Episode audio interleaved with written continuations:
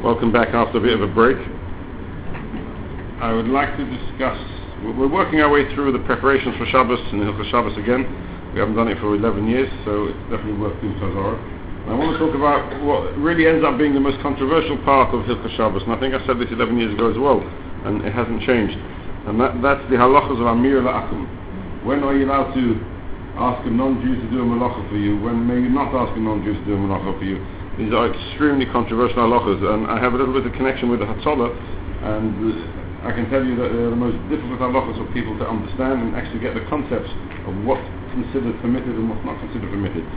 When are you allowed to ask a non-Jew? When you're not allowed to ask a non-Jew, and hopefully we'll get some clarity on that, B'ezras Hashem. But before we start that, I would just like to pull back a little bit and learn one or two halachas which in the Gemara, in the Mishnah, are like sort of an opening part of the Mishnah which discusses the din of talking to, asking a non-Jew to do a malacha. And this is the, the, the halachas of doing a malacha on a Friday which will extend into a Shabbos.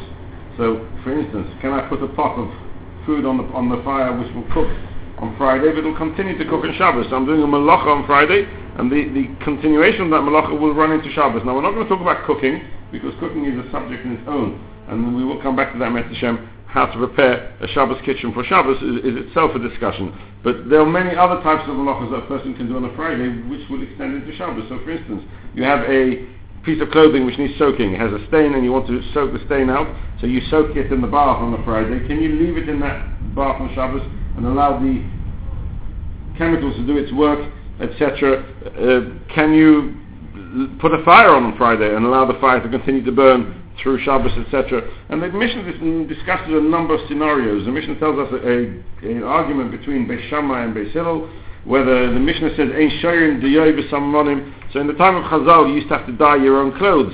So what you would do is you would take a piece of cloth, you had a piece of wool, and you would soak it in a pot of dye, and you had to leave it soaking for a while, 24 hours, 48 hours, depending how how much of that dye you wanted to, you wanted to be caught on the on the cloth. So Beis Shammai says you're not allowed to soak the cloth in these chemicals in order to give it the dye only if you can actually complete the dyeing process before Shabbos. That means Shammai is, is, of the opinion that if you start the malacha on Friday and that malacha will continue into Shabbos, it could be a transgression of Shabbos as well. It's not so simple just to start something on Friday and allow it to go into Shabbos. Or for instance, the Mishnah talks about spreading a net now none of this is relevant to us, but we will come across many relevant scenarios. Uh, spreading a net to catch a wild animal or a bird. So I'm leaving the net out on Friday, so I'm not actually doing anything. I'm sitting at home with my feet up on the armchair, doing nothing, but I have set the procedure in place that a malacha can be done on Shabbos, be it not by me, but I did start the action of that malacha on a Friday. Beis Shammai holds that's forbidden. Or to open up a what we would call a sprinkler today. In the time of, of, the Mishnah, it talks about a pipe, opening up the pipe let the water run into the into the yard to water the yard on Shabbos. Opening up a sprinkler. I've done nothing. I just opened up the tap. I allowed the tap to be open and the sprinkler to start the water process on a Friday, but it's actually watering on a Shabbos. And of course, watering on a Shabbos is a malacha. Dyeing clothes on a Shabbos is a malacha. Capturing an animal on Shabbos is a malacha. So I didn't actually do the malacha on Shabbos. I did it on a Friday. So Beis Shammai doesn't matter. That's forbidden. Beis Hillel says no. As long as you didn't actually do the malacha on a Shabbos, that's okay. You started the malacha on a Friday, that's fine. As long as you didn't do it on a Shabbos. So we have a very serious machlekes between Beis Shammai and Beis Hillel, and the Gemara and the Shalmi and others explain the machlekes, and that's not relevant for us at all. Where Beis Shammai and Beis Hillel agree is can I put a wheat into a mill? So you have a mill, and you want to put the wheat in a Friday, and it's a water mill, so you don't have to do anything. All you do is you put the wheat in the mill, and the water flows, and that causes the mill to turn, and it grinds the wheat. Can I do that on a Friday? Can I not do that on a Friday? And here comes along the Gemara and tells us that even Beis Shammai have agreed to that. Though I've put the, the wheat in on a Friday, and I've done nothing. The mill is grinding the wheat itself. It's doing absolutely nothing. I'm not doing anything. It's grinding itself. Says the Beis Hillel, even there I agree with you. And why does he agree? Because something which is unusual to be set into motion many hours before. It's normally something that you do constantly, like milling. You'll put the grain in and you allow the mill to go, and then you add some more grain and the mill will, will grind it, etc. something like that, and it makes a noise, so that means it's noticeable to the public, that's not allowed to be done on a Friday. Because the public will walk by and see Mr. So-and-so's mill turning and grinding, because you can hear the noise of the mill grinding the wheat, and they hear it grinding, and they'll turn around and say, hey, Mr. So-and-so is doing a malacha on Shabbos. Something which sounds like that could be perceived by the passerby that this gentleman is doing a malacha on Shabbos is Beis Shammai, I agree to Beis Shammai. That type of malacha, despite the fact that you started it on a Friday and you haven't actually done anything on Shabbos, you're sitting at home enjoying your cholent, you've done nothing on the Shabbos. The Gemara calls it absolutis and makes a noise, there's a sound to it, people turn around and say, hey, this gentleman is doing a malacha on Shabbos, assur. Which will therefore bring us to a question, can we put an alarm clock on a Shabbos? Can I put an alarm clock on a Shabbos? I'm going to set the time on my alarm, and Shabbos morning, 6 o'clock in the morning, 7 o'clock in the morning, or if you're a woman, 8 o'clock in the morning, 9 o'clock in the morning, 10 o'clock in the morning, I'm being nice. I'm being nice, so don't start, okay. It was Women's Day the other day. So, I'm going to set an alarm clock.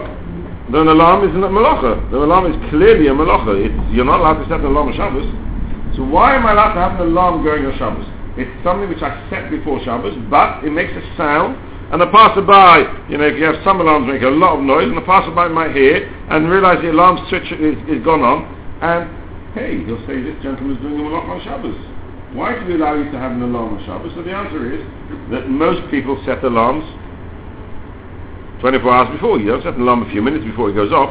You set the alarm long before. So if I walk by your house and I hear your alarm going, I don't think You've set your alarm just now. I think you set your alarm yesterday. So I have no problem with that. Therefore, there's no worry about the alarm. The, the, the, the if I remember right, rightly, talks about grandfather clock, which chimes every hour. There's no problem. It's chiming, it's making a noise, but everybody knows that I didn't set it. I might wind it, but I have to wind it once every 24, once every 36 hours. I wound it before Shabbos. There's no problem with that. The only problem is if it's something which is usually done just prior, set just prior to the the noise being made before the just prior to the malacha being done, even though I set it on a timer. But at the end of the day, it's normal for it to be done just before, and it makes a noise. Then we take on that that's something which is forbidden to be used on Shabbos. So, for example, where would it be relevant to us nowadays? For example, now I'm going to get into some hot water here because I, you'll probably know more about modern technology than I do. But if you, let's talk about washing machine, I think washing machine still makes noise. Now you can get modern washing machines which come on a timer. You know, in, in, there used to be a time here in England where if you washed your clothes at night, you used electric at night. Maybe it's still like that. I don't know. It used to be cheaper. So used to, the washing machine came, with these, came out with these new newfangled ideas that you put on a timer. You can switch the, the time on the washing machine and it will switch on. Uh, five hours later, 12 o'clock at night, your washing machine goes off and you're fast asleep and you, you've washed your clothes and you've saved yourself some electricity. Can I do that for Shabbos? I'll put my clothes in on, on, on Friday before Shabbos. I'll set it for an hour before Nacht on Motzei Shabbos, and I'll have beautifully my clothes all done. I can just take them out, put them in the dryer. Why not? What have I done? I've done no malacha. It's happened all on its own. And I'll ask you even more. I put the washing in my washing machine before Shabbos, an hour before Shabbos. Then it's an hour and a half cycle, or it's a two-hour cycle, and I'm not doing anything. I press the buttons, I shut the door, and it just goes. And I'm sitting back reading my, my magazines, reading my Tenorena, whatever, whatever I do on a Friday night. You know what Sederan is, yeah? Where everyone does Friday night. What have I done wrong? So here the answer is that that would be comparable to grinding a mill, a water mill, your wheat in a water mill on Shabbos. Because the, the normal practice when you put a wash in a washing machine is, for the average person, is to switch on straight away. So if I'm walking by your house and I hear the noise of the washing machine, I'm going to turn around and say, hey, this person has switched on the washing machine on Shabbos. That's optional. That's assur. So even though I've started the malacha on Friday, and I continue the malacha into Shabbos, I did nothing. The malacha just naturally continues into Shabbos if it makes a noise, and it's a type of malacha which is normally triggered just as you're doing the malacha. That means at the time of the malacha not set earlier, then that type of malacha is forbidden to be done on Shabbos. So where this becomes really complicated, I think washing machines most people can manage, but dishwashers are a little bit more of a problem. This is uh, something which is, uh, makes a lot of sense. You know, uh, I put the dishes in. And today dishwashers, depending on what type of dishwasher you have, don't make any noise. They, they really are very quiet. They are extremely, extremely quiet, and you have to put your ear to them to know if they're actually working or not working. Though some of them make a beeping noise at the end when it's finished, which may be a problematic when regarding the Absha Musa, because if I'm walking by when that beeping noise goes off, then I know you've just finished a cycle on your dishwasher. So I'm therefore going to turn around and think that you But if not, why can't I set my dishwasher Friday night for Shabbos morning? It'll go off Shabbos morning, it'll have beautifully clean, clean dishes, Shabbos morning. Why not? And that's that's a difficult one. I actually think dishwashers make a noise. I don't think it's such thing as dishwasher doesn't make a noise. And when they say it doesn't make a noise, it really does make a noise. There's always bits and pieces which make a noise. You hear the the, the, the tablet dropping out, or you you hear the water. But the art Rabbonim and Poskim would take on that today's dishwashers, the really modern ones, do not make any noise, and therefore there's no problem. But if they do make a noise, then it is a problem. Exactly how do you define noise? How do you define noise is very difficult that's another thing you have to be careful with. In some of, some modern appliances, that when you open the door, there's lights that come on and.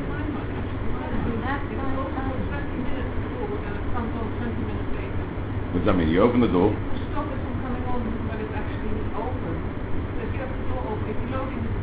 Yeah.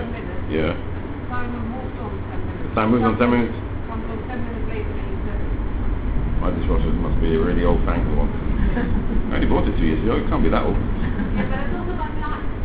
Some, some of them, not all of them. Some of them have lights. You can check if you look. Not all of them have lights. Not all of them have lights. And a lot of them today don't have lights. And a lot of them, I must tell you, if you talk about modern appliances, ovens have become extremely complex because today ovens don't have any lights on them. A modern oven does not have a light on it. So if you buy an oven and you want to be able to use it Friday night, nothing wrong. You put your chicken and your kugel and whatever you have and, and, and, and your seven dishes in the oven and you want to be able to take them out uh, one at a time.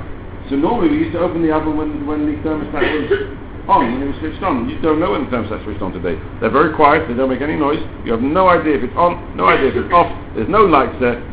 You're stuck. You're stuck. And it really is problematic. All modern appliances are problematic. Fridges are problematic. Everything, everything is problematic. I think we should go back to the Stone Age. I think it would make life a lot easier. But what's relevant to us, yeah.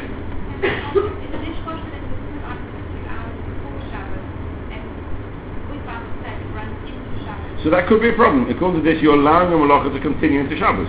So if it runs into Shkia, perhaps you can get away with it. But running into Shabbos, you, no, you should avoid putting on in the first place. The problem's not, is it muksa? The problem is, I'm not allowed to leave it on on Shabbos in my house. I can't put a wash two hours before Shabbos. So technically, you should switch it off before Shabbos. Unless it's really quiet. If it's really, really quiet, then you've got those poskim who say that quiet is, is, is okay. Um, my dishwasher is not quiet. Exactly how you define quiet and noisy is very difficult. What's quiet for some is noisy for others. I mean, to me, classical music is very nice. For others, it's just a noise. To me, Mordechai Ben David is just a noise, and for others, is, is, is, and that's not on on on is that. But uh, a noise is just relative. I can't. So what's considered noise and what's considered is very difficult. I once asked Rabbi Falk uh, how he would define noise. He said if you're standing at the at the outside of the room, uh, at the door, and so well, it depends how big my room is, you know. If I'm standing over there, my washing machine's over here, that's quite far. In my kitchen from the... So it's all very difficult to define exactly what's called a noise. So anything which makes a noise, uh, Chazal didn't give us definition of what's called a noisy appliance. It doesn't. Sorry? The noise is the, the noise is the ikar.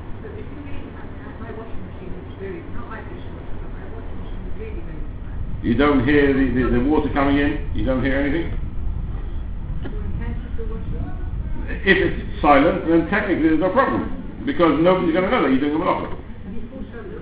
If it's silent, but I don't believe washing machines are silent. I'm pretty sure they're not silent. They're quiet compared, in comparison to what your old washing machine was like. But I don't know if it's really silent. I'm not going to come around and check. the radios, tape recorders, etc. All these are also on Shabbos. Even if I put them on before Shabbos, I got a tremendous, a wonderful idea. I can't live more than five minutes. The modern teenagers can't live for more than ten minutes without mu- music blaring in their ears. So what I'll do is I'll put my machine on before Shabbos and it can play. Today the, the, the CD players and the, the, MP3 players and whatever you call them, the iPods, they go, can go on for hours. So and, and I'll, I'll, listen to it when I come in and it'll be on. That's also because the average person switches on an iPod just before he uses it. It's making a noise. It's making a noise. Maybe you have earpieces in, but if you pull the earpiece out, it would make a noise. It's a, it's a piece of equipment that makes a noise. That's also to be to be used on Shabbos. Even if it's done b'derech mutter, it's also it's also. I remember when we were Eretz in the Gulf War. So they wanted, uh, you know, you needed to know if there was a siren going and when it was all clear, and it was usually done via the radio. Uh, it was, uh, what's his name? I can't remember the gentleman's name. Um, so then the Rabbanim came out that you should leave the radio on quiet and cover it over so you can't hear it. And then when the, when the siren goes and you, you take off the cover, you can, you can hear what's going on. But otherwise, it's assur. Otherwise, it's assur. Another relevant halach which, which is within the same category of the halachas that we're discussing now is can I make a phone call to Eretz Yisrael, two hours before our Shabbos, it's already Shabbos in Eretz I want to leave a message to say good Shabbos to my children, amazing idea, they've got answer machines, so I pick up the telephone and I phone, and they'll hear on the other side this unbelievable noise, good Shabbos everybody, have a nice Shabbos. Nice idea. Can I do that, can I not do it? For me? No. For me, it's not Shabbos. For them, it's already Shabbos. And the answer is, why not? Why not? You're going to tell me a malacha? I'm doing a malacha here, that's fine. I can do a malacha here, that's not a problem. For them it makes a noise, but everybody knows that the noise of a telephone is not from the people who are there. They know it's coming from somewhere else. And when they hear my voice on the phone, they're going to know it's coming from outside the country. So what's the problem? So can I send a fax to somebody who lives in a place where it's already Shabbos? Why not? Can I send an email? Why not? He can't listen to it, he can't look at it, but I can do that. Can I talk to a non-Jew who's living in a place? Can I call some Arab who's living in Eretz Yisrael? And the answer is, why not? For him it's not Shabbos, for me it's not Shabbos. There's no problem. There's no problem doing malacha in a place which is not Shabbos, even if that malacha is going to end up happening on its own in a place where there is Shabbos. But to talk to a Mechalel Shabbos on Shabbos, that's forbidden. Or, for instance, and this is extremely relevant because this is we come to, to the halachas of Amir Akum, can I listen to an Israeli radio station here in England when it's already Shabbos in Israel? Now, we're not getting involved in the ethics and morals of listening to Israeli radio stations uh, anyway, but that's, that's, that's a different discussion. Here we're talking about halacha, not hashkafa. Can I listen to an Israeli radio station? The answer is if he's doing a halacha on Shabbos, I can't benefit from it. Then I can't. But can I make a phone call here? And that's fine. That's absolutely fine. There's no problem.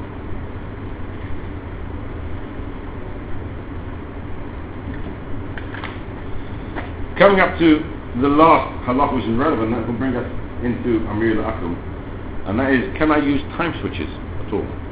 Can I use a time switch? A time switch. So I'm going to come into my house, and the lights are burning brightly. And then 12 o'clock, 11 o'clock, 10 o'clock, 1 o'clock, 2 o'clock, depending on what type of person you are, the lights are going to go out Friday night. I want to save electricity. I don't need my, my the lights burning all Shabbos. So I switch them off. I'm walking by your house, and I suddenly see, oops, the lights go off on Shabbos, on Friday night. What's going on here? Friday night. It, it, it's a malacha. It's, it's, I can see. So now here's a bit different because I'm not hearing anything. I'm not hearing anything. I can see the malacha happening. And yet, switching on and off light is normally something which happens when? Straight away. So does that fit into the Avshamilsa? Does it not fit into the Avshamilsa? Does that fit into the category of the mill, which is running on its own, but it's normally a malacha which I constantly am involved in, and therefore it's forbidden because it makes a noise, and the, and the passerby will see me or my, my mill doing a malacha on Shabbos, and therefore it's forbidden. Well, we this is completely different. We say this is completely different. And this is a huge machlekes between basically the Chazon and and Moshe Feinstein. The Chazon Ish has it, it's completely permitted, and therefore the minhag across almost all societies is that they do allow Shabbos clocks in their houses. But Moshe Feinstein was very strict. He was very, very strict about, about, about uh, time switches. He did not like time switches at all. And his main thrust of argument was that if Chazal forbade us to ask a non-Jew to do a malacha, and we're going to discuss now in a moment why, but Chazal forbade us to ask a non-Jew to do a malacha, and one of the reasons is so that there should be Shabbos, should remain Shabbos, and there shouldn't be any Chas v'Shalom Zilzal Shabbos, and we shouldn't desecrate Shabbos even in a way which may be permitted, then a time switch should be exactly the same. A time switch is, in his, in his mind, a desecration of Shabbos. It's mezalzel Shabbos. You're taking a Shabbos and you're, you're, you're, finding loopholes. Finding loopholes for Shabbos is also, and he just didn't like time switches. He didn't like time switches. As I say to you, the, the world's moved on from that, and the world has decided that the Chazon Ish is right, in inverted commas, I don't mean Chassidus right or wrong, but the psak of the Chazon Ish has been accepted as time is not a malacha, and according to Beis Hillel, that if a malacha was started before Shabbos and it continues into Shabbos, that's permitted, I can have my lights burning, that's not a problem, I can switch my lights off, it's not Avshamilsa, there's no noise, the fact that the light goes off, maybe a blue, Maybe the bulb blew. Now with today LEDs, they're not supposed to blow, but they do blow. So maybe it's, it's just maybe the electricity blew. Something went. The, the, the, the switch tripped. The the, the uh, what do you call it again? The the fuse. Thank you. I need somebody a foreigner to tell me what the fuse is called. The, the fuse the fuse uh, switch. I can't remember what they're called. Uh, maybe a fuse switch. Something went. Something went. It could be. And therefore we allow time switches on Shabbos. We allow time switches on Shabbos. That doesn't go under the category of Ashim But yet you see, the, the Reb Moshe's worry when it comes to Shabbos, Reb Moshe's worry of Shabbos was that we've got to make sure that Shabbos doesn't lose its significance, it doesn't lose its importance, it doesn't lose the, the, the, the atmosphere of Shabbos as we knew, knew it all the way down from Kabbalas Torah until recent times. And today it's very, very hard. You know, uh, somebody uh, showed me an article on, on, on online, on the internet. Somebody's created a, a Shabbos car. Now, when I talk about Shabbos car, I mean a Shabbos car that is mutter l'chol hades. There is nothing about it. It's not based on any colours. It's not based on an amazing piece of equipment. But what will that do for Shabbos? Can you imagine all of us driving around in Shabbos cars on Shabbos? It's an amazing piece. It's, it, it runs all the time, so it switches on by itself. It runs all the time. The engine's constantly running. The engine, it's silent because it's electric, so there's no noise. Absolutely silent, like electric cars. It, it's on the whole time, so you don't do anything. You sit in the car. All you're doing is releasing a brake, so the car moves by itself. You press a brake, you never switches off. The, the indicators are, are like Shabbos lamps. You know, so, so you press the, lever up and the, the uh, what's it called, the cover moves and then and there you've got a, a flashing yellow light and then you, you, put the lever down and it goes back. Absolutely amazing. Amazing. The, the brake lights are also just like Shabbos lamps. You press your brake and the lights, the, the, the, the, covers move away. An amazing piece of equipment. Absolutely amazing. And, and, and what's wrong? Shabbos, what's wrong? You've done nothing. You're not doing any malacha. There's no electricity involved. There's no, there's no havara. There's no mavir. There's, there's nothing. What about carrying? Is there no... No, we're talking about in a place with an eruv, of course. Ah.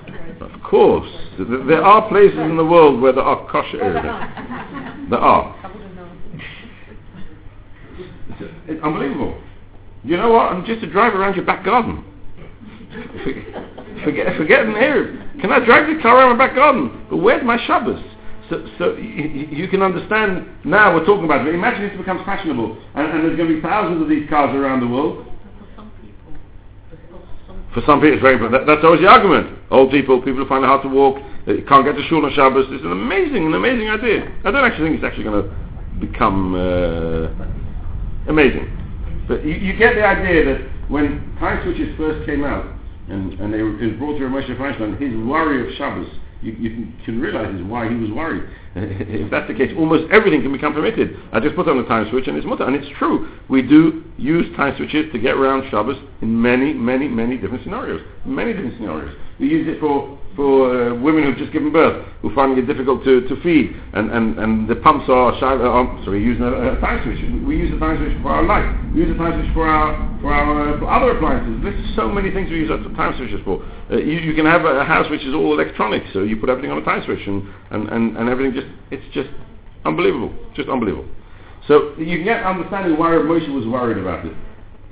His, again, the of argument was that if Chazal forbade Amiro LeAkum, then so too this would have been assur had, had Chazal been around at the time when time switches were made. The counter argument is, you may be right, but Chazal are not around today unfortunately, and therefore we don't have that ban on time switches like we had on Amiro LeAkum, so therefore time switches have now become an accepted norm in Klal Yisrael. But yes, watch the space. Where is it going to take us to? You've all seen the, the video clips of the the what they call the Mutter Shabbos switch, which is not Mutter, but if somebody technically would come out, they've come out now with a new concept, the Shabbos lamp. The Shabbos light, you put the bulb in, and, and, and it's got the in. It won't be long before you'll be having a little button there which will press and move the, the thing around using uh, modern technology without any electricity. It's going to become, uh, Shabbos is not going to look the same as it did historically. It doesn't look the same anyway, and it's not, scooters on Shabbos, yeah, you go to the park to play football and tennis, yeah, that's, that's unfortunate. Let's move on now to Hilchos Amir Akum, and this is really where we want to get to. And as I said to you, Amir Akum is one of the most misunderstood areas of, of Hilchos Shabbos. Very, very difficult to, to, to actually understand because there's so much that we can do asking a non-Jew, 100% permitted, and there's times when it's completely and utterly forbidden. Completely and utterly forbidden. So let's explain to you the background to Amir Akum. Again, in the same Mishnah, and it's a continuation of the halachas that we just discussed. And you can understand there's a, there's a concept here which is similar, where Chazal were worried about Shabbos, like it didn't allow you to use a mill on Shabbos, even though it was done in a permitted way. They, they didn't allow you to ask a non-Jew to do a malacha for you, even though it was done in a permitted way. A, a non-Jew, you're not doing the malacha. It's like a machine doing the malacha on its own. You know, I can put I can put a, a, a, a uh, my, my clothes in the bath uh, with all the dyes in and it can dye on its own. So why can't I let the non-Jew do it? I'm, I'm not doing it. The non-Jew's doing it. It's some, somebody else completely. Yet Chazal were worried about Shabbos and therefore they banned non-Jews. So let's get, get have a look at the background to Amiro LeAkum. So it, the Mishnah tells us, let's go to the extreme. Beis Shammai, which is the more strict view in the Mishnah, as we've learned, as we've seen till now, Beis Shammai say you're not allowed to sell a non-Jew an item before Shabbos. You're not allowed to give him something to carry before Shabbos, etc., unless it's enough time for him to arrive at his home so that he's not going to be doing a malach of itzah because of you. So the extreme. I can't give a non-Jew in my Shabbos in my home, we'll discuss. Can I give a non-Jew something in my house on Shabbos? We will discuss that. But here we're talking about Friday. Friday afternoon, half an hour before Shabbos, you're going to give a non-Jew, I don't know what, piece of gefilte fish and he's going to take it home to his house. You can't give it him to the Shammai because he's going to be carrying the Shabbos because of you. They still say it's permitted. Even a non-Jew, they still say it's permitted. The Shammai say, I can't give my skins to the tanner on a Friday. He's going to tan it whenever he wants. I can't give my clothes to the dry cleaner. That wasn't a dry cleaner, but to the wash to the washerwoman on Friday. I can't give them to the kavus on Friday unless she's going to finish it before Shabbos. So she'll say no, permitted. Now we have to discuss exactly what that means. When am I allowed to give to the dry cleaner when am I not? That's very important halakha we will discuss that. Clearly, we see from this Mishnah that there are times when one may not allow a non-Jew to do malacha, and are times when you are allowed to uh, uh, uh, ask a non-Jew to do malacha. We need to get some clarification. When can we, when can't we? So let's go through the background first. Why should it be assur for a non-Jew to do a malach for you? What am I doing wrong? At the end of the day, I'm doing nothing. I'm sitting at home. I'm just commanding, maybe pointing my finger, do this, do that, do the other, and the non-Jew does it. What am I doing wrong? Where have I gone wrong with that? So now there's four different views as to why asking a non-Jew is forbidden. The first is a Smag, which he quotes a pasuk in the Torah. He says, "Kol malacha lo behem Leisasa ato, leyasa chavirecho, leyasa akumalachtecho. He quotes a passage, Kol malacha leyasa ben. Leyasa ben means it shouldn't be done for you. This implies that even if you're not actually doing it directly, if it's being done for you, that's also forbidden. Whether the, the smag quotes as Mechilta, it means a malacha deraisa. Is it biblically forbidden or only rabbinically forbidden is a huge machlekes. There are those who, who say, that Yosef and others who would like to suggest that according to the smag, asking a non-Jew is forbidden biblically. I can't ask a non-Jew to do malach of me, min ha'toyer, not just min rabbanon. Mm-hmm. The Ramban says that's not true. We don't find anywhere in Shas that it is biblically forbidden to ask a non-Jew. It's only rabbinically forbidden, and of course this possible is what we call an asmachta. It's just a base for the Takanas Chazal. But the, according to one opinion, there's an Issa Deraisa, a malacha min ha'toyer, to ask a non-Jew to do a malacha for you. The second view is the view of the Rambam. The Rambam says it's forbidden to ask a non-Jew to do malacha for you on Shabbos, even if you ask him before Shabbos, and even if you don't, even if you don't need the malacha, it's forbidden. Why? And he says, "Asum kedei shaloi Shabbos kala be'eineihem v'yavoyu lasis ba'atzman."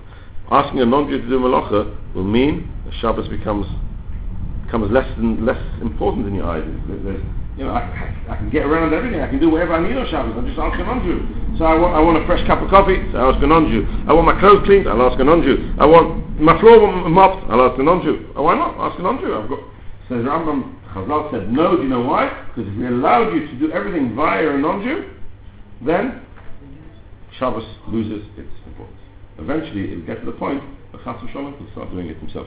So the non-Jew won't be there one day, and the floor is dirty, and I can't have a Shabbos with a dirty floor. It's terrible. And the children came, the grandchildren spilled grape juice all over the floor, and it's black. I, ca- I just can't live a Shabbos with a black floor. So, till now I've asked the non-Jew, now she's run off because she's going in bad mood with you, and she disappeared, and, and you're left with no cleaner. So what happens? Shloite Shabbos Kalabinach.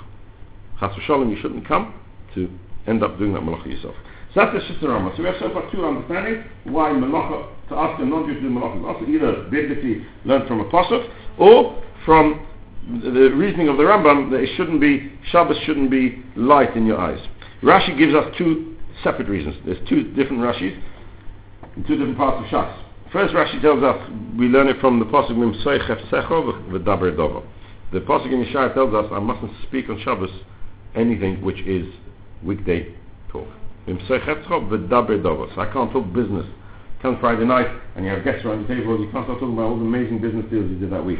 Uh, you never talk about the ones you flopped, but you talk about the ones that, so Friday night's a lovely time to share all your successes and it's awesome. Dabba dabba. You can't read newspapers in Shabbos, non-Jewish newspapers. Dabba dabba. You can't do anything which is considered weekday. Asking a non-Jew, says Rashi, to do a malacha for you is dabba dabba. You're using a, a mode of speech which is weekday speech. It's not Shabbos speech. You're talking about malachas. You're asking a non-Jew, you're, telling, you, you, you're saying to the non-Jew, please write a letter for me. Please, that's Please send me an email. Send an email for me. You can't do that. That's daber double.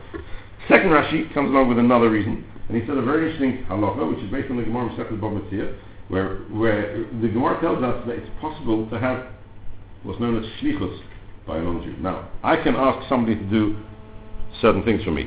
I can ask a, a another man to be mekadosh a woman for me. I don't have to do the condition. The other person to do it.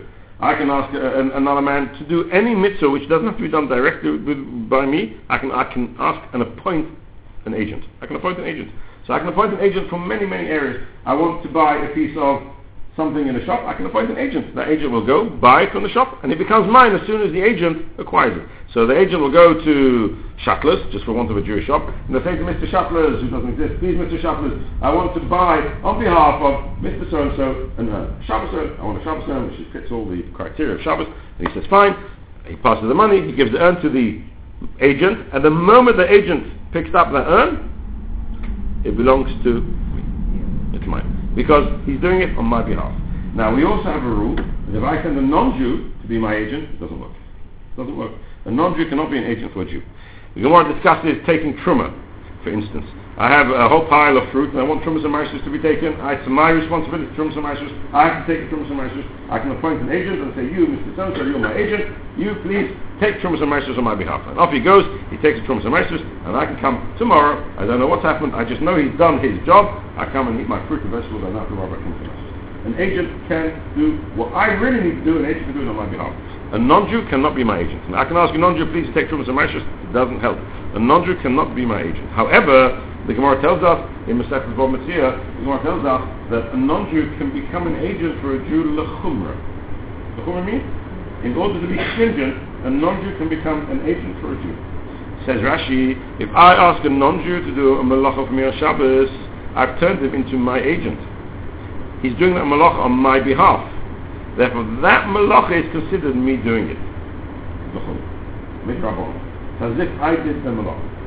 So it's true that actual action was done by the non-Jew, but since he's my agent, and be it that he's a non-Jew and a non-Jew can't really be an agent for a Jew, but lechumra we say he can be. So therefore I have to now accept that that malacha that this non-Jew did is becomes my malacha as if I did the malacha. Amazing thing. Amazing thing.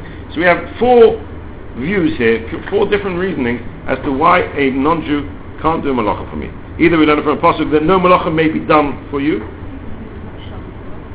we're going to discuss why and when and who. Mm, what did the Shabbos guy do? What did the Shabbos guy do in, when, when you were a child? What did the Shabbos guy do? Light the fire. Did he mop the floor? Light, light the fire. That's a different story. We're going to discuss that. As I said to you, there are certain things that non-Jews are allowed to do, and certain things he's not allowed to do. Lighting the fire is one of the things he's allowed to do. He didn't cook on that fire. That's for shalom. That's right, just to keep you warm. So we'll discuss that with Shem. Why is he allowed to light the fire? Why was he allowed to light the fire? Today, it can happen today as well. You could have your boiler could go, your temperature's down, or even your boiler could be broken. And the British gas said, we're coming 5 o'clock Friday afternoon, and it comes 10 o'clock at night, they're still busy working on your boiler. Maybe permitted. Maybe. Even though they're doing a malacha for you in your house, we have to discuss that. But we have here four reasonings now why a malacha cannot be done, and they make huge differences. First is the Torah says no malacha may be done for you. Blanket it's a completely forbidden to have any malacha done for you, possible. Either we learn it because Zilzul Shabbos, or because Daber Dover, or because of. And there's huge differences between all of them. And in fact, we pass like all four halachas, like all four reasons we will pass in halacha and it makes big differences. And let me give you just a small example. Can I ask a non-Jew on Friday do a malacha for me on Shabbos? Now, if the problem is daber dova, if the problem is I may not say and talk on Shabbos about malachas, I didn't say anything on Shabbos. What did I do on Shabbos? Nothing. Shabbos, I sat down, I was eating my cholent. And along came the non-Jew, and he did the malacha for me. There's no daber dova there. I haven't in any way transgressed daber dova. But have I made Shabbos look cheap? Have I made Shabbos? Sure. Have I transgressed the problem if he's my shliach, he's my agent? He's done the malacha for me Shabbos, he's my agent. Let me ask you the other way around. If I ask a non-Jew on Shabbos to do a malacha for me on Sunday, my cleaner's coming Shabbos, and I'm going to be out Sunday. I'm not going to be around. So I say to my cleaner, tomorrow I'm going away. I have to go for a simcha. I've got a wonderful, amazing simcha. I'm going to be up north in Gateshead. So you're going to come in. Here's the key. Please come in tomorrow at 9 o'clock. And when you're here, mop, mop, the, mop the floor, clean the dishes, uh, and, and if you don't mind, clean the paintwork, and then... Can I do that, Sean? Why not? Ah, see if the problem's only... If the problem... There's no hachana here. She- I've not done anything. I've just spoken. After Shabbos, which... What, what, I haven't done anything. I haven't prepared anything. No, I've just said to the non-Jew, I've just said non-Jew, do. I haven't prepared anything. I haven't done any fuller. There's no action here at all. I can say to you, tomorrow I'm going to go somewhere, I'm going to walk around the corner, there's not a chana. I've done nothing to make a chana. But if it's shlichus, if he's my agent, he's, he, she's, he or she's going to do the malach on Sunday. Let her be my agent. It's not a malach at all. Right? Have I made Shabbos cheap? Not really, because he's not doing a malacha for me. He's doing it tomorrow. But I've done I have done. Because I'm, I'm talking on Shabbos about something which is forbidden. So you see that the, the, the, the different reasonings really make a big difference to halacha and Maisa. And we are machmir, we are stranger to all the four reasonings. And whatever scenario will fit into any one of those reasonings, we will forbid on Shabbos. So we're running out of time. Let's just run through briefly the background to the practical halachas, and then in, in the coming shiurim we'll, we'll go through it. It's quite complex. I mean, we'll have to take it slowly. Let's run through the background to the halachas. There are three different areas of Issur when it comes to Amiro LeAkum.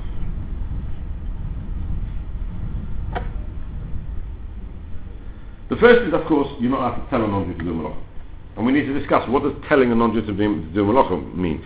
I remember when we discussed this 11 years ago, 10 years ago, uh, there was a, a, a family that said to me, know, they, have their oven on every Friday night. And uh, how do they switch the oven off? So they go, they call the cleaner in and they just point to the oven. Mm, mm. You know, there's mm, mm. And eventually the, the cleaner gets the idea and she, you know, depends on, depending which country she comes from, and she clicks that uh, something to do with the oven and she hunts around and she realizes, mm, mm, oven, oh, okay, she switches off. Am I allowed to do that? Is that called Amiro LeAkum? It's not called And this is not this is this is things that happen every single week. You should know these things happen every single week, regularly. Amiro LeAkum is so complex that people just don't understand. They think, go, no, go, you know, I didn't say anything, I just pointed the finger. Mm-hmm. Is that called Amiro LeAkum? Is it not? We need to get clarity. What's called actually asking and what's not called asking. You said say they don't need the oven.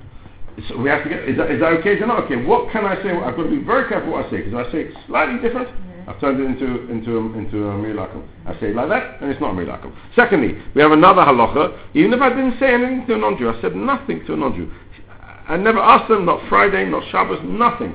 And the non-Jew comes in and does a malacha for me, I'm not allowed to benefit from that malacha. So I'm sitting in a dark room, pitch black, never asked anybody for anybody anything. It's nice and dark there, and thinking to myself, it'd be nice if the light would come on. I could read the magazines, and and, and the, the guy walks by, hasn't heard any, hasn't got telepathy, sees me in the room, switches on the light, and walks off. Oh, but if he sits down and reads the newspaper, you're okay. I don't want him there reading the newspaper. I if he reads the newspaper. yes, that'll be okay. But well, I'm, I've said he did a malacha for you, not for anybody else, right? So you're here you are sitting in a room, all quiet, wishing, the brainstorming, please switch the lights on, and along comes this guy and he switches the lights on. Do you know what you have to do? You have to run out of the room. You're not allowed to benefit from that malacha. Second area of malacha of, of Amiro LeAkum. Firstly, you mustn't ask a non-Jew to do a malacha for you. Secondly, you can't benefit from a non-Jew. So when you went to a house where there was a automatic doors and you wait for people to come Because they're going in for themselves. They're not doing it for you. But if you would say to them, excuse me, can you just open the door for me, please? You'd have a problem. A, you open the door. And B, what's called benefiting? That needs to be discussed. Is everything called benefiting? If they switch the light off, or you, do you have to run out of the room? You're in the room, and it's dark, and you're trying to sleep, and the, the, the au pair walks by, whether you're allowed to have au pairs or not is a different discussion, but the au pairs walk by, and she sees you trying to sleep and the lights on, so she switches the lights off. Is that called, what's called a benefit? That needs to be discussed. You're not benefiting. We need to discuss that, sorry. What about benefits that you're not going to have immediately, except with, like for instance, a cleaner comes in to wash your dishes, right? She's got initiative. Wash dishes, your. You don't ask wash your floor. So going to bring us to the third halacha. There's a third halacha. There's a third halacha. But there's a third halacha. Okay, let me explain to you this. There's a third halacha. So we've had the first halacha is you know how to ask. Second halacha is you mustn't benefit. Third halacha that doesn't mean if you just clean the floor you have to actually go and take and make, go and make it dirty again. We have to discuss what benefit is. But thirdly, we have a third halacha. That is, there are certain times when you never ask and you're not benefiting. But there's maris ayin. And maris ayin itself forbids certain things when it comes to malacha. So if you see a non-Jew doing a malacha for you, despite the fact that you're not benefiting, and you haven't asked, it may be necessary for you to tell, go up to the non-Jew and say to them, excuse me, please do not do that malacha for me. It's assur. It's then assur. what if you don't sleep? There's nothing you can do about it. There's many women who come to shul on a Yom Tov morning because they know that their, their, their cleaners are going to be in the house and they just don't want to see what's going on. Uh, I- doesn't, doesn't say anywhere don't come to shul to make sure your cleaner doesn't do a malacha. But if you're in your home and you see your, your cleaner doing a malacha, it may be necessary we have to discuss what's called um, uh, the maris ayin. It may be necessary to tell them, please don't do a malacha. It may be. So for instance, if you have a, you're building a home, you're building your home, you're building a mansion, middle of Golders Green, you knocked your house down and you're turning it into this amazing, ma- amazing mansion. And but you know it's getting late and you've been waiting six months to get into your house already. So you ask the non-Jews to do malacha. You don't ask them; they, they do it on their own. And it could have been they're doing nothing. They're just I don't know what they're doing. They're just hanging around the, the, building site. It could be a problem of, of. It could be a problem of Maris ayin. So for instance, in a scenario where it's what we call kablonis, where it's contractual work, you've never asked them to do it.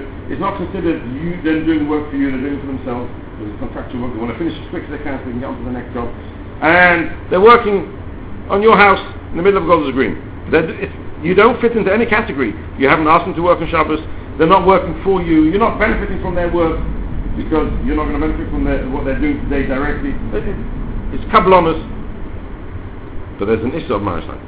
Something which looks like you've instructed a non-Jew to do a malacha for you is assur. Or if you have a specific piece of clothing, a very specific piece of clothing, uh, uh, uh, which is very Jewish, a specific Jewish-looking piece of clothing, to take it into a dry cleaner, which may be permitted for you to take clothing into a dry cleaner before Shabbos, which we will discuss. But if he's going to hang your clothing up in the in the in the window and he sees a, a frock a frock coat hanging in, the- in, in hanging in the, window there, people turn around and say, "Hey, this gentleman has, has brought this frock coat on Shabbos and he's doing maritime." So there are scen- scenarios where there's no problem of Amira, there's no problem of Nana, but there is a problem of Maris ayin. So we have to discuss all those three. What's called dibble, what's called commanding, what's called asking, what's called benefiting, and all the different scenarios attached to that, and what, which cases are the cases of Maris ayin. Let's say we'll continue that in two weeks' time, B'ezras Hashem. Just to finish off a very short about Torah in this week's Sedra. This week's Sedra is Parshas Emor, where, sorry? Three, there's three. Did I say four? I apologize profusely. I was never good at counting. the this week's Sedra is Parshas Emor talks about the purity of a Kohen, not allowed to come into contact with with a, a person who's departed from this world, with tumas meis, etc. And there's a very interesting medrash where the medrash, for some unknown reason, discusses the importance of, of not talking lashon hara, not talking lashon hara. Middle of this etc. Now, if it was in Parsha Shlach and the medrash spoke about lashon hara, fine, we can understand. But what's it got to do with Parshas Emor? And not only that, the medrash tells us speaking lashon hara brings to the punishment of death. Brings to death. So, very nice. We're talking about people who have departed from this world in Parshas Emor. So, but you don't go, it doesn't go through all the list of, of to bring to a punishment of death. Why is the Medrash discussing Lashon Hara? And I want to share with you just a very small thought, which uh, the Gedalia Schorr says, and it's a very, very nice insight.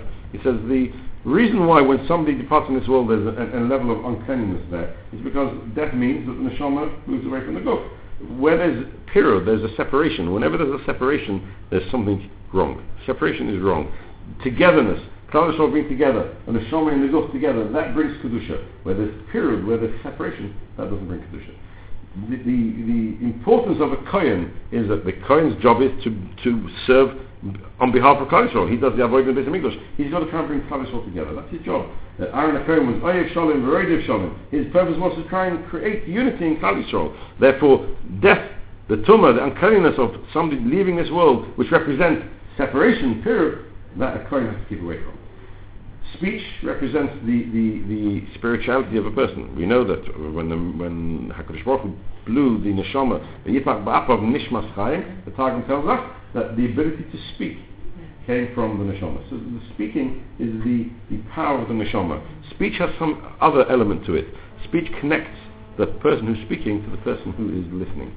Speech is the power of the neshama, but it's also the power to bring together. If I'm not talking to you, you're over there in the corner of the room, I'm over here with two separate people. We're sitting on a train together, I'm on one side of the carriage, you're on the other side of the carriage, we have no connection. The moment I begin to speak, we've, we've made a connection. There's the speaker and the listener, we're connected. We're brought together. Speech brings together.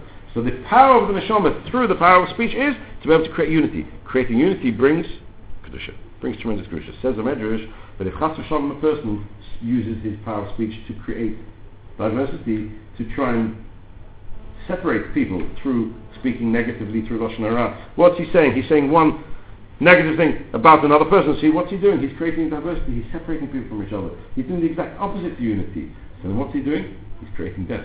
Therefore his punishment is death. So here in the Parsha, of when the, the Torah tells us the importance of a person, of a Kohen remaining clean and not coming in contact with somebody who's unfortunately departed from this world, there the Medrash tells us you should know the message here is don't speak Lashon Hara. Don't speak Lashon Hara. Because Lashon Hara is the exact opposite of what it, it's the same thing as the telling us. It's the exact opposite of what man's purpose in this world is. The purpose in this world is to create unity, bring everybody together, bring us all under the banner of serving for the Baruch Hu. Lashon Hara does the exact opposite. We should understand the power of speech, what it means.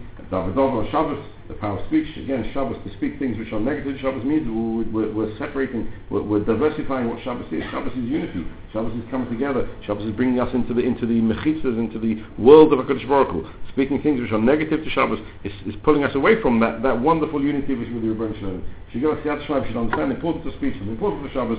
We should be to the Shabbos Agogul, the Bias Agoyel B'Korev. Amen. Amen.